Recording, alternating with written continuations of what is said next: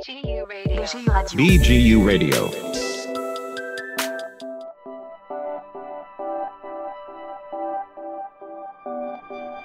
This podcast is a production of Ben Gurion University's Global Health Summer Course, hosted by Professor Nadav Davidovitch and Dr. Anat Rosenthal.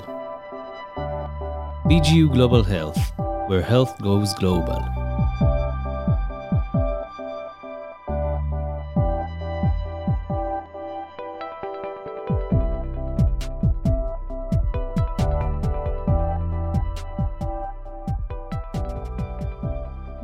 Dr. Anat Rosenthal, and I'm from the Department of Health Systems Management at the School of Public Health, the Faculty of Health Sciences at Ben Gurion University, and a faculty in the summer course in Global Health. And today I'm here with Professor Mark Clarfield, Professor Emeritus, Head of Geriatrics at Soroka Academic Medical Center, the Head of the Division of Geriatrics at the Israeli Ministry of Health, and the former Director of Ben Gurion University's Medical School for International Health. And today, Professor Clarfield and I are going to talk about aging and old people. But to start, Professor Clarfield, thank you for joining us. My Could- pleasure.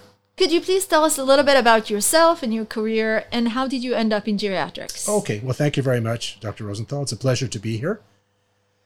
Uh, I have been a geriatrician for about 40 years, and the it's, uh, it's a long answer why I went to geriatrics, and I won't give you. I'll give you the short answer. The short answer is I always liked and like today still like old people. I find them really fascinating to talk to. That's answer one. Answer two, I come from a family of very aged, longevitous people. So my mother, my young mother died at age 93. My father died at age 99 and a half last year. My aunt, his older sister, Auntie Rose, uh, at 103, just was discharged from a hospital in Toronto with COVID. Discharged, alive and well. Auntie Rose, 103. And my mother's father lived to 111. So it's that kind of combination of being surrounded by old people and happy liking them, liking history, and the medicine of old people and looking after old people always intrigued me and gave me a lot of satisfaction. So, with the wishes of good health to your aunt, Thank you. let's um, start by asking ourselves what are we talking about when we talk about aging? Okay. That's a very good question because unlike childhood, which we can define as kind of minus nine months to say around 15 or 18 or 20, there's an end to childhood and it's a relatively narrow band. Aging goes anywhere from age 60 to 120. And my grandfather, who died at 111, was very aged. His wife, my grandmother, died at age 69 and nowadays would be considered young old, but still in the elderly. So the first thing about about older persons, it's a very heterogeneous group of people, much more heterogeneous than our children. Children, more or less, get t- toilet trained around a year and a half. They start to walk around that time. They get their language skills between a year and two years. And we, we know when normal children uh, have milestones. Old people, it's a, it's a whole other game. Some people, like my dad, who was with it until a week before he died, my aunt, who's still with it at 103. You have 70 year old people with Alzheimer's disease who aren't with it at all. It's a very heterogeneous group, and I find that very interesting. So, what is the difference between 69 and 111? Well, that brings us to the question of what is biological aging. There's sociological aging, there's economic. People talk about biological aging because I'm a doctor.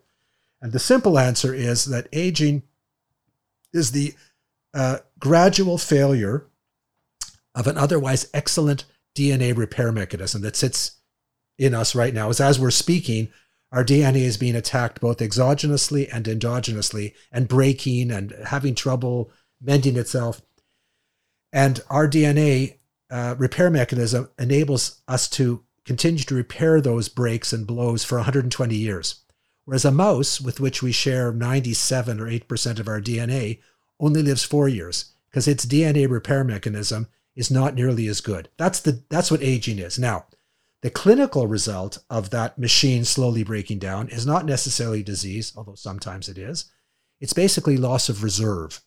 So older people, the older you are, even if you're not sick, the less clinical reserve you have. So if you get hit by COVID, and that's why uh, uh, you know SARS-CoV-2, uh, if you get hit by that virus and you're 80, you can be perfectly well, but it's much more likely to kill you than if, God forbid, it should hit you. You're 40 years younger than that. And so you have a lot of reserve, and old people don't have reserve, even if they're not sick. So, what are the implication of aging on the health of a population, Ah. not just an individual? Right. Okay. So populations age if all goes well. What does that mean? People don't die young. Hmm. if people don't die young, all populations age. You and I both know that's called the demographic transition, and I'm sure there'll be in the course they'll, they'll we'll talk about that. We're so going to talk about that. before this talk or after, so I don't have to go into a big spiel Well, about it. Maybe you could Well, explain it a little, little bit. spiel, a little yeah, bit, because- since we're here, It's basically how countries quote grow up demographically. What what happens, and it happened, say, in England in the ni- middle of the 19th century. First of all, mortality starts to drop. People don't die as young. Then fertility starts to drop. And as both of those figures drop, people live. They don't die prematurely. There's fewer around, but those that are around don't die. And so they make it into through childhood, they make it into young adulthood, they make it into middle age, and they make it into old age. And we see that today. If you take a country like Tanzania, a beautiful place I've been to, or you you you you're involved, uh, Dr. Rosenthal, in Malawi and in Zimbabwe. Mhm. Those countries have very triangular population pyramids. A lot of kids at the bottom and very few people at the old people at the top.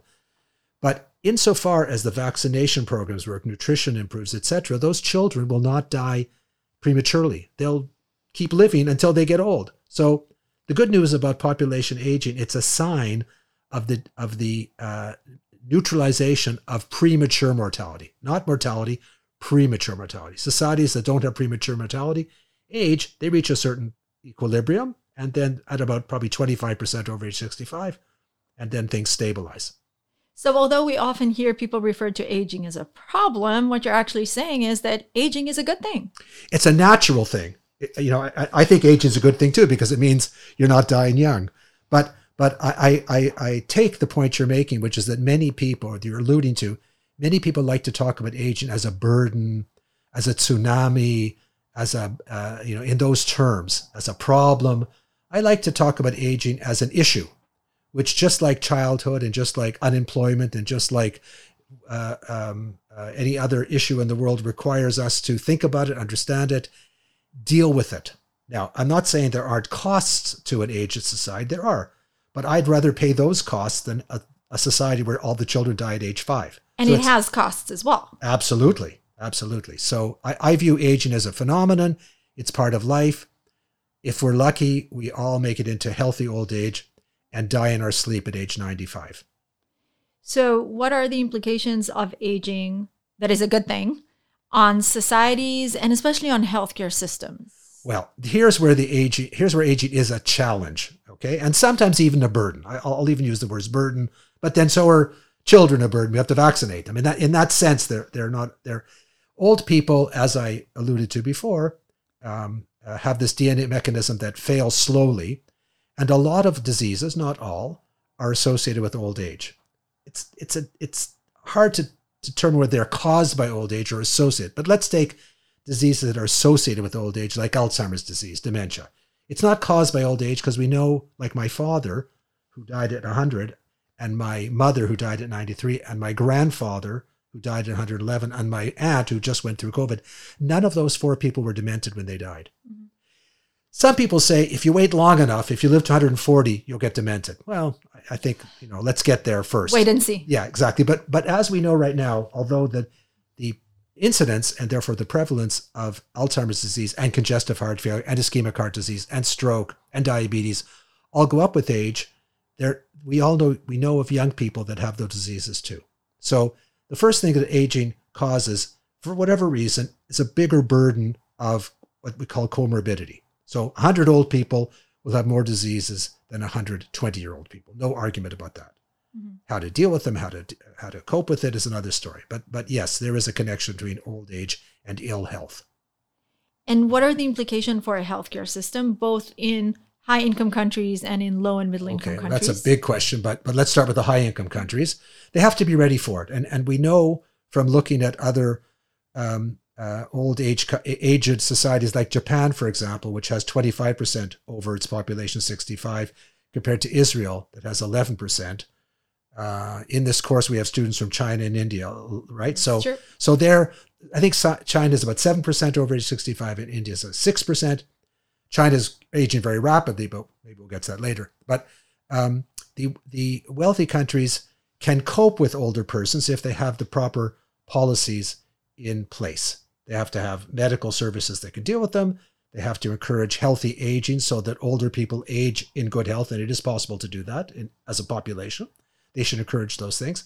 And they should have more people like me go into geriatric medicine and more nurses go into geriatric medicine, more physios, because these are the people that, that re- will require a large but not not not total uh, uh, burden uh, um, uh, uh, proportion of health and medical service. So it's a challenge, but it's we, we know we can deal with it if we get organized. Is there a shortage of healthcare professionals who specialize in geriatrics? Yes, all around the world, rich and poor. Um, I just came back, I think, as you know, from Ethiopia, where they've got 110 million people, four million, four and a half million of whom are elderly. They don't have one geriatrician in the whole country. I think there's two geriatricians in Africa. That's a big place, and there, although the population is relatively uh, um, uh, um, has relatively few old people, absolutely they have millions and millions of old people, and no one has gone into aging there. Even in wealthy countries, um, there is a uh, a lack of geriatricians uh, across the board. You can ask, ask me why. Uh, it's a it's a complicated question, but but part of it is role modeling. In other words, I'm a geriatrician. I told you before because I had old parents, but it's also because I was lucky enough to be exposed to really charismatic role models who were geriatricians. And I said, I want to be like when I was a medical student. I want to be like him when I grow up. So the first thing is we have to expose students to geriatrics. And in Israel, we do and we don't. Why do I say we we do? Because all five medical schools have a rotation in geriatrics. If I'm not mistaken, it's between one and two weeks in six years of medical training. You do the math. That's two. not a let's, lot. let's be generous. Two over six years. Six that's so 72, let's say 60 months of, of training. Two weeks over 60, when old people comprise 11% of the population and 40% of the morbidity. There's something wrong there. So, and what about the exposure to older people in internal medicine or in other field of Yeah, the, clearly surgeons and internists are exposed to old people, but they, they two things happen. One is, and not all of them do this, but some of them are ageist. In other words, they're prejudiced against old people and they don't like them and they're afraid of them. And secondly, they say, "Oh, uh, we know how we know how to look after old people. You, you geriatricians have nothing to teach us." And I'll tell you why that's so wrong. Go back 100 years to the uh, to the development of pediatrics, which began more than 100 years ago, say 19, 1890, mainly in the United States, a bit in Britain. The pediatricians, people interested in health of children, said, you know what?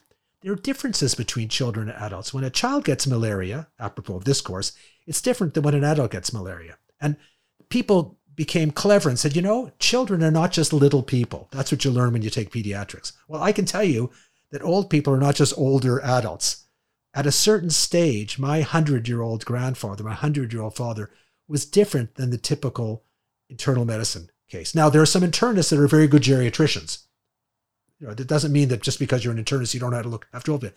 But there is a body of knowledge in geriatrics that is different than what you learn in internal medicine or family medicine. And, and, and, and I don't th- say that geriatricians have to be the only doctors look after old people, but um, it would help if the other disciplines in medicine were exposed to geriatrics, just like everybody needs to be exposed to psychiatry, even if you don't become a psychiatrist, because mental illness and, and, and, mental stress are everywhere. You don't have to be a psychiatrist. You have to know the issues. You have to know when to refer to a psychiatrist. Same with geriatrics. It's important that people understand the issues and refer. I'll give you an example. A thing that isn't considered a disease in internal medicine is falls. If you look, falls. When an old person falls, the internist approach to that will be is this cardiac or neurological? If they and they may not even um, address this i'll give you an example. When i worked in the emergency room if an old lady came in and i was called if before i was a geriatrician i would uh, be called as an intern to see an old lady who fell on her outstretched arm and had what's called a colles fracture a fracture of the wrist. And i would oh great colles fracture. I'd love dealing with them and i'd put a cast on. I'd say goodbye and good luck that's the non geriatric approach. The geriatrician puts a cast on or ensures that one is put and says, Mrs. Cohen, why did you fall? Tell me about this fall. Because we want to know what caused it. We want to prevent the next fall. That's the difference between a geriatrician and a good orth- orthopedist and a good internist who says, oh, the EKG's normal. We're finished. That's fine. A geriatrician will say, wait a minute. If you, fa- if you fall, if you fell once in your life and broke your wrist, you could fall again and break your hip. You could fall again and hit your head. And you probably have osteoporosis, thinning of the bones, because if you, Dr. Rosenthal, fell on your outstretched arm, you're too young and vigorous to break it. You'll bruise yourself. You'd have to be in a bad accident, God forbid. But if you just trip down the stairs here, you wouldn't break your hip. Yeah. If your grandmother or mother did, she, she'd break her hip or her wrist. And that's the difference in the way we approach old people. So, do you think the difference is context? It's partly context, of course. It's partly role modeling. It's partly what you're taught. Mm-hmm. If you're taught these things, then you're sensitive to them. And even if you become a gynecologist and one of your patients, old lady patients, comes in and you see a cast on her wrist and say, What happened? She's come in for some kind of checkup. She says, I fell and broke my wrist, but it's okay now. He or she should say, No, just a second. Why did you fall? And I'm going to send you to Dr. Clarfield because I don't like when my, I don't know how to work up falls, but I know it's an issue. Yeah. Okay. So that that's the simple, quick and dirty approach to what's the difference between geriatricians and other very good doctors who look after old people.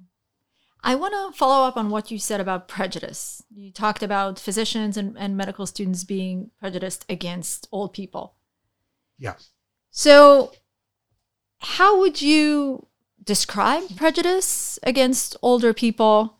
And where do you see it in your everyday work? Yeah. Well, it, it's the same as it's an irra- prejudice is a kind of irrational fear or loathing of some person that doesn't deserve to be feared or doesn't deserve to be loathed. The simple the simple one is is is racism against black people. Like what I've always said, I can't get it. Someone looks at someone and sees their skin is darker than yours, why that should make that person in your mind any different than if they have white skin. But apparently there are people in the world that think that way. Many more people are put off by aging because perhaps psychologically they see their future. Everybody likes to be young and vigorous. No one likes to be old and frail. So when they look at that, they say, hmm, I don't like that because I want to be young and beautiful. It's the whole beauty industry, the whole modeling industry, the Yeah. whole, it's all based on the beauty of youth. Now, there's no argument, and I'm a geriatrician, I'll tell you, young people are more beautiful than old people.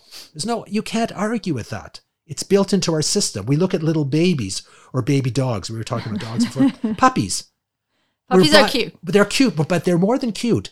We're biologically tr- um, programmed to think they're cute. It's not just that someone taught us that puppies are cute.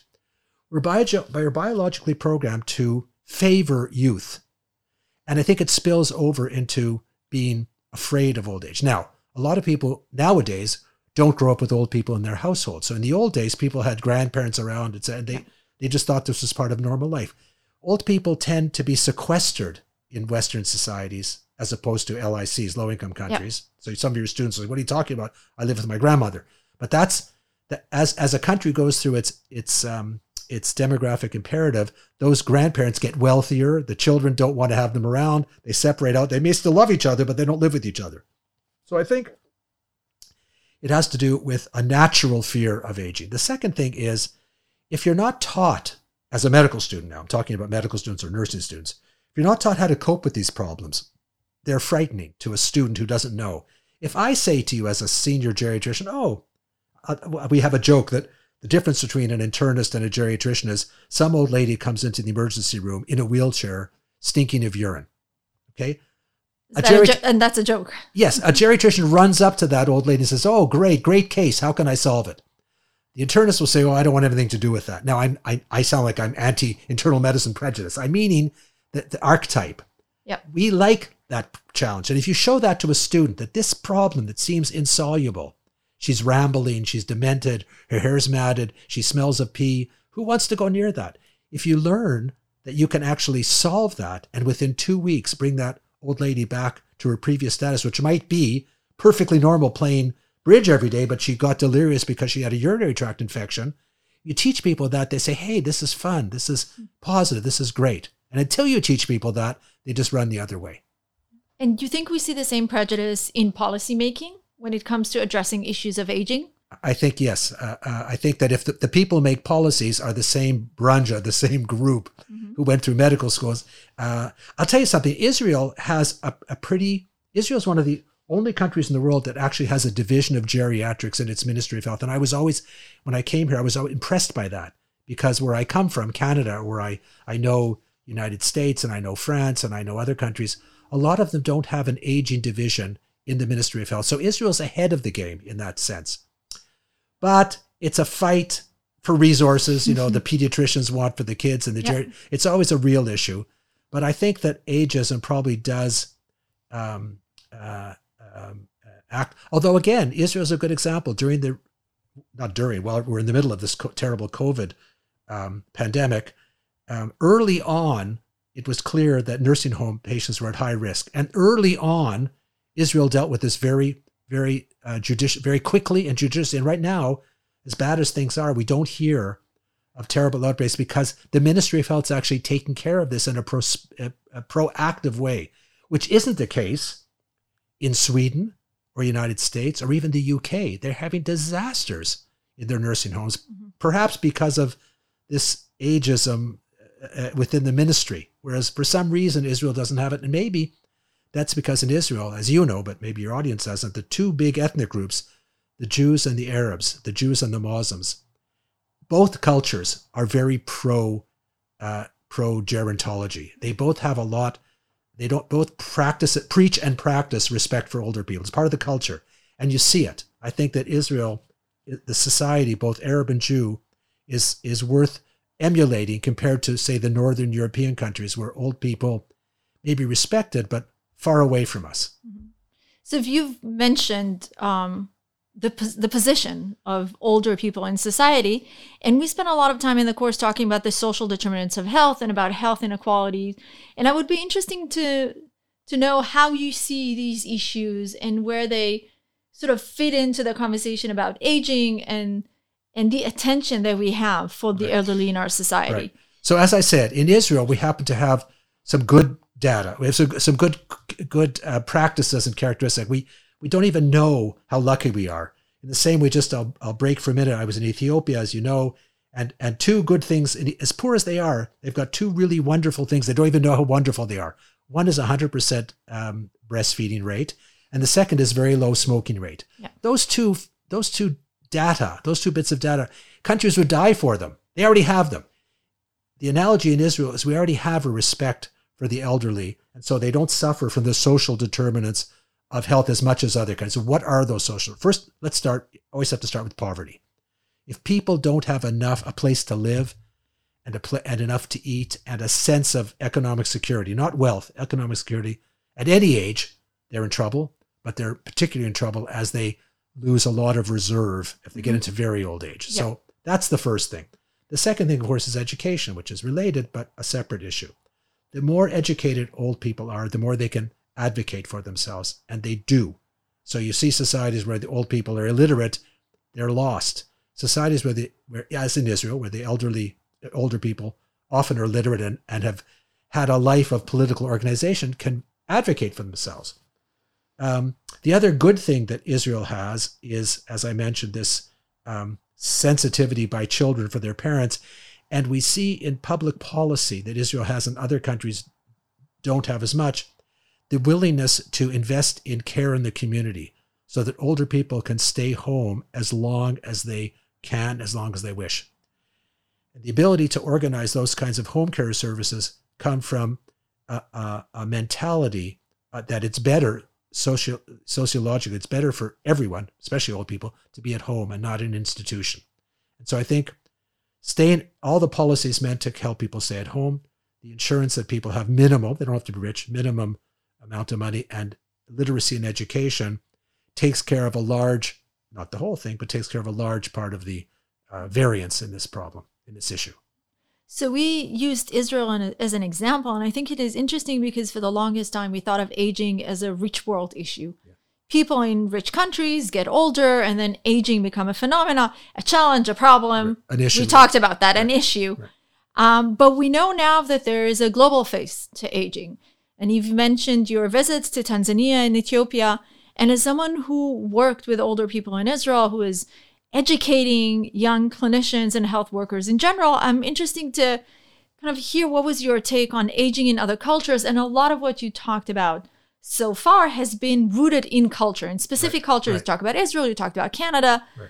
Um, and so, what was your experience seeing aging in very different settings? Okay, well, you you know this, but the audience does. That is that I have a kind of um, uh, uh, um, a penchant for anthropology because my brother's an anthropologist and my wife had her first degree in anthropology. I've always found it really interesting. Anthropologists are good people. They are. They're Most some, of them. among the best people in the world. and they have a view of the world that's a little different. And your questions obviously are coming. I can see your anthropological mind, beautiful anthropology working. And, and I think you're right. So let's look at sub Saharan Africa, where I visited and have spent time in all four of Tanzania, Kenya, uh, Uganda, and Ethiopia. So the position of old people there, when they're in a traditional uh, village, is actually quite good. Number one, there aren't that many of them because we know what the, that's not good, but but that's the I, that's what so there's a lot of children, a lot of young people. Whatever burden old people comprise, and they don't always comprise a burden, can be shared by many children and many cousins and many nieces and nephews. When when young people migrate from villages into cities, as is happening all over the world, um, and certainly in sub-Saharan Africa, they may love their parents, but their parents are left behind. Their parents don't migrate to the cities.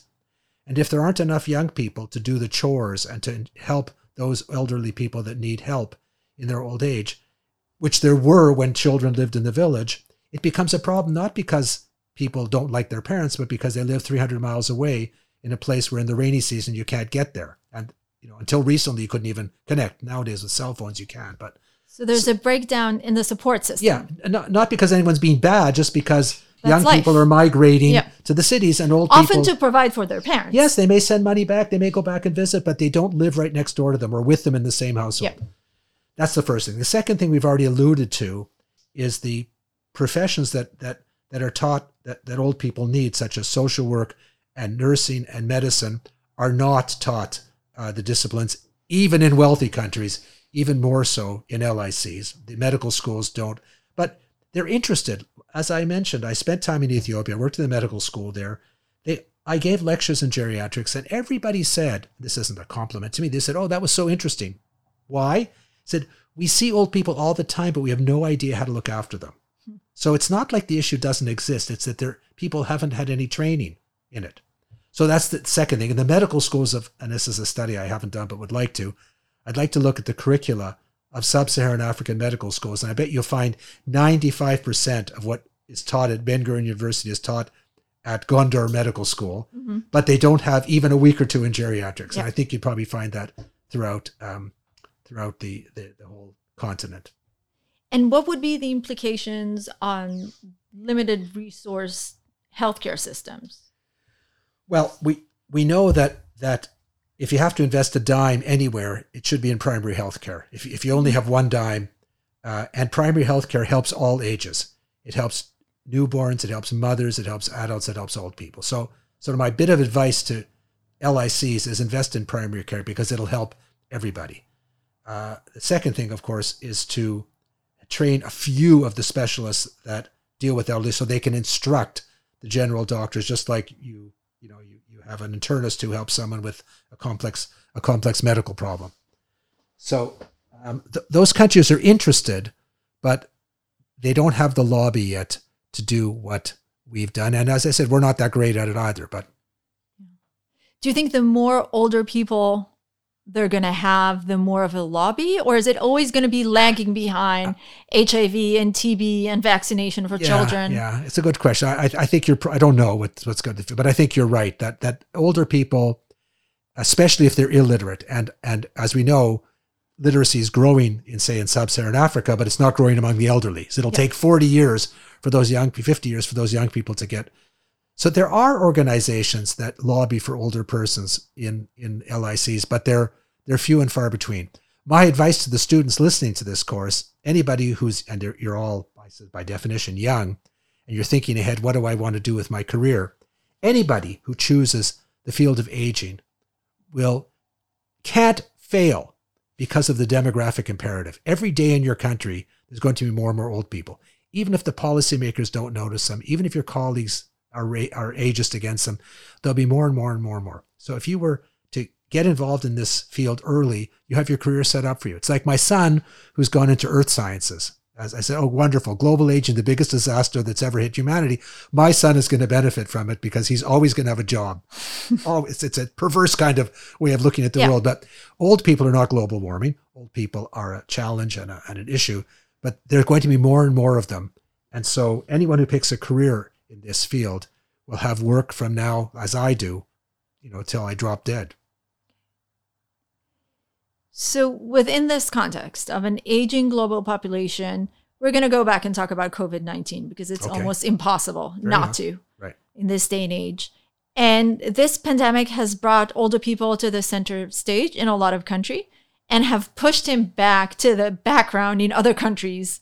Yeah. Um, yeah. so I was wondering not only what is your kind of perspective on that and how this process has happened, and I'm sure you had the opportunity to talk to a lot of older people and and get from them how they experience this um Yeah. this moment in time. Right. So I was wondering what would be your take on well, that? that's a, obviously a very interesting question, especially for me. And the last three months, I've spent about 23 out of 24 hours dealing exactly with that question in Israel in general and the world in particular.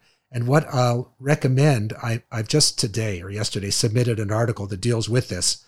And I'll be very happy to share it with your students if you remind me later. Please, thank you. Even though it's in press, you know, they, they can read it. It answers this question in a, in a comprehensive way.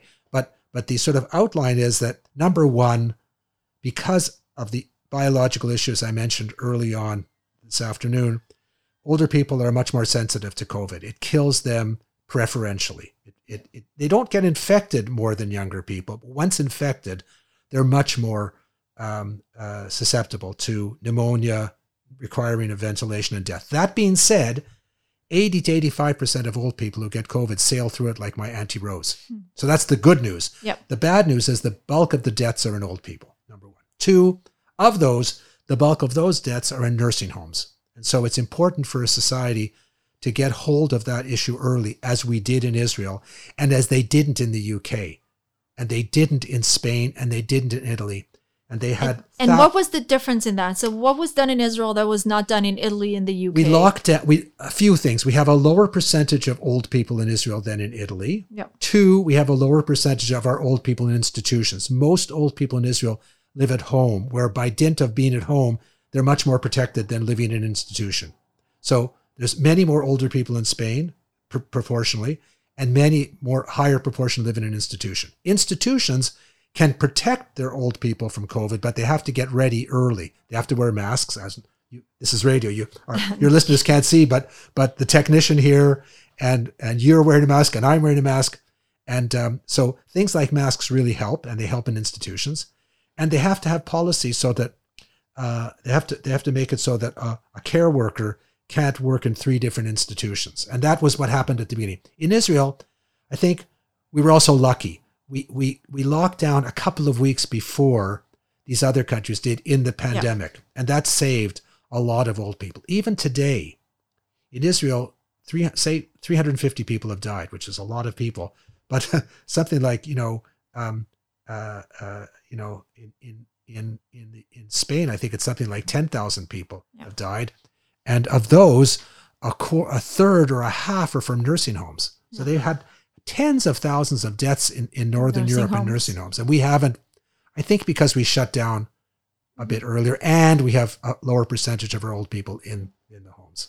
But the price of the policy saved life, but also created a lot of isolation. Yes, yes. Those people, the, the, the um, instruction and even the legal uh, prescription for old people leaving their homes early on was probably too, too draconian. Why do I say that? There's no, there's no, it's, it's important for old people to stay at home. Uh, but old people are not at risk if they go downstairs and talk with their kids two meters apart wearing masks. They didn't. Some old people didn't see their kids for three months. That's ridiculous. There's no reason why they couldn't go to a park together and sit at a picnic table apart from each other as we are now. You know, two meters apart. Nothing would have happened to them. So they got. We we sort of panicked. panicked. We panicked because we haven't been through a pandemic in hundred years, and uh, we we made it was probably better to have too strict rules and lighten them Yeah. than to have not strict enough rules and strengthen them.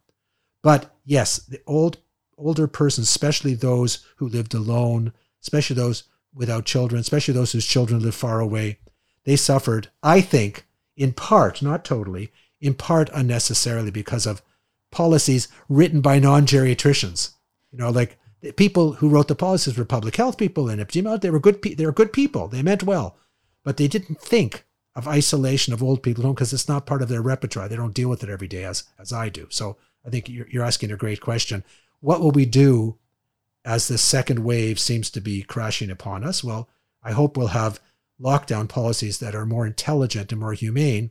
Make sure that old people can get their medical care at home, their medications, their their um, their their shopping. What would what would be so difficult to say in law that 10 to 11:30 in the morning are reserved for people over age 70? What would be so terrible? Some countries did that. They When did, they've yes. opened up, Yeah. they've um, services were limited in time for Yes. older people, or even time spent outside in the park. right, right. So in my city, there were areas in the park that were sort of closed off with a sign that says this is for people over, I think it was 60. Yeah, because they're at higher risk. Right. Yeah. Right. No. So so as as you're pointing out, and as we know, there are some intelligent ways to lock people down as opposed to unintelligent ways, and we we learn from our mistakes. I don't think anyone meant the elderly any ill. I, I'm sure they didn't. I think Yeah. they just panicked and wanted to stop death, which is a good thing to stop, and they did. Um, if you look at the numbers right now, uh, the rising numbers are mainly young adults and children, and there are a little bit of an uptick in severe disease among older people, but it's still pretty low. And that's probably because older people are afraid, rightly so, and are self isolating to a certain extent. Maybe not enough, but enough to, sh- to show epidemiologically that they're, Yeah. as a group, better protected than they were when this thing started. But we know we know we have policies that that can deal with this better than not not perfectly, but better than we dealt with it before. We usually encourage the elderly to be active, to go out, to seek, you know, interest. But it seems like in recent months we've been sending people home. Don't go to the park. Don't go to the Yeah, supermarket. yeah, don't yeah. go to the movie theater. It's a what prob- would be the long-term cost of these policies? Do you think? Yeah, nobody knows. There's some interesting research going on because it's a researchable question. The prediction is, of course, that we'll see more um, uh, depression. We'll see probably more suicide. Um, we'll what we'll see for sure. What we're seeing is people delaying otherwise treatable illnesses, so that we know that people are suffering at home with chest pain, which might be a sign of a heart attack, and not going to the hospital as early as they would have pre-COVID, and then they die because they die at home Yeah. or they come to the hospital too late. So, again, belatedly but correctly, the, the Ministry of Health and other people are saying if you're sick, come to the hospital. If you have chest pain, come to the hospital. Don't wait. But people are afraid. Yeah. Um, and we're going to, some interesting research projects are being done exactly on that. And we should be changing the policies, not wait for the research projects to give us the answer because some of it's common sense. But it's a tough one. You tell people stay home and someone has a twinge of chest pain and normally they would go to the hospital. And now they say, well, I'm afraid to go to the hospital. Let's I'll wait a bit, which is Mhm. not Yeah. illogical. Not illogical. It's not, they're not, the people are not acting superstitiously. They're Yeah. acting with logic. And it's a tough one to know. But we have ways of dealing with this, um, like a hotline for the Coupa. People should be able to call 24 7 and say, Ask should I come in? Yeah. Um, th- those are cheap and easy ways to perhaps mitigate the risk. And what would you tell all of us, people with older parents and grandparents and older neighbors? What would be the non clinical intervention, the community intervention, the family intervention that you would recommend? Stay in touch. Um, you know, uh, uh, you know, I don't need Israeli. I don't need to tell Israeli children to stay in touch with their parents because it's. They do. they do. They, both the Arab and Jewish sectors were really good that way. And a But- lot of our international students come from cultures where this yes, is yes, very correct, common. Correct, but but if you're if you're given advice that you can't meet your mother or, or grandmother in the park, if you're given the wrong advice that you can't meet her three meters apart with masks on, you can do that. So people have to sort of understand the regulations. Uh, an interesting project that's being done at our very university um, uh, by by some of my junior colleagues here is to um, reach out to older persons stuck at home and give them a young tutor on how to use Zoom, how to use Skype, how to use um, Technology. technology that many older people they might have a smartphone but they don't really know how to do more than turn it on so we've there, there are ways to teach to coach to help people and even the, the act of the young bgu student teaching them is already oh i have my class today that you know the, the student's gonna he can Yeah. even come over Yeah. or he can do it he can say pick up your landline and now let's uh, your cell phone turn it on and in the top left you'll see blah blah blah. So there are some interesting research projects that are addressing the important question you ask. And there's important i think common sense things that we can recommend to children to protect your parents but don't lock them in jail. It doesn't do them any good. So, what would it look like in communities where technology is not as common? Well, you know, it's funny because around the world, as you know, so many people have cell phones today. Even they don't have smartphones, but they have cell phones. So I think, Not necessarily their grandparents. yeah, uh, you're right. You're touching on an issue that we should give out cell phones to older persons. Um, Maybe that's your intervention. yeah, uh, yeah, exactly. I think being aware. Look, look. One of the problems in the developing world in the LICs is that many more old people live in multi. Despite what I said before, a much higher proportion of these people live in multi generational families. Yeah. And the question is not how to connect with them; it's how to protect them. Mhm. And that's a bigger question for older people in, in in Ethiopia that live with their children and their grandchildren.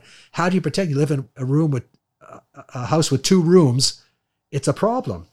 Um, hand washing, wearing masks, uh, you know, not crawling on your grandmother's lap.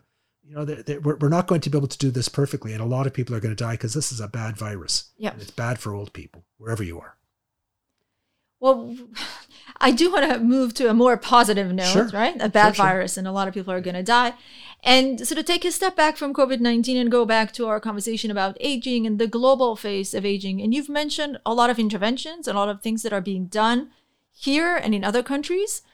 So, to sum up our conversation, if you can tell us more about what is done and what, from your experience, could be done in order to address the needs of an aging population, acknowledging the fact that we're going to have, hopefully, because aging is a good thing, more and more old people around us. I think this this is a bit of a you know your question is a good question. My answer is a no brainer. It's education. In other words, the more young and old people understand aging, for with its negative side of less reserve and its positive side of wisdom, and and you know uh, uh, we haven't talked about grandparents and grandchildren. There's a whole literature on how important grandchildren grandparents are To, to not grandchildren to grandparents. We know that. There's a literature that shows how important grandparents are to grandchildren and how important grandchildren are, grandparents are to their children in helping them look after their their own their Yeah. children, their grandchildren. So I think And this is a no-brainer in a lot of societies where people live in, in yes. multi-generational households. Right. And of course, the grandparents are there. Right, right, right. So, but I think that that uh, if you're sort of, how would I advise the WHO to look after older people? I would have, I would say, education so that when when older people need things, we don't miss the boat. Like the old lady who fractures her wrist and Yeah. nobody thinks about the next fall or osteoporosis. That's a good medical example. Uh, the the the other one is that uh, old people should should should be um, should fight should be protected and fight for their their rights. So someone who's who's worked for 40 years in Tanzania as a street cleaner deserves a pension that will keep, give him enough food to stay alive after he can't work anymore. Yeah. And and th- this doesn't have to be a lot of money. I think Kenya started a small universal uh, pension recently of $30 a month.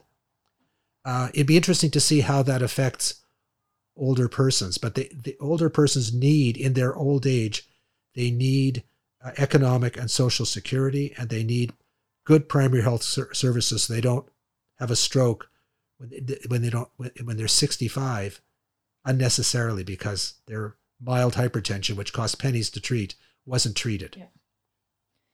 So a lot of our students are not clinicians. They're policymakers and social scientists. Some of it, some of my best friends are like that. I know, mine too. Yeah.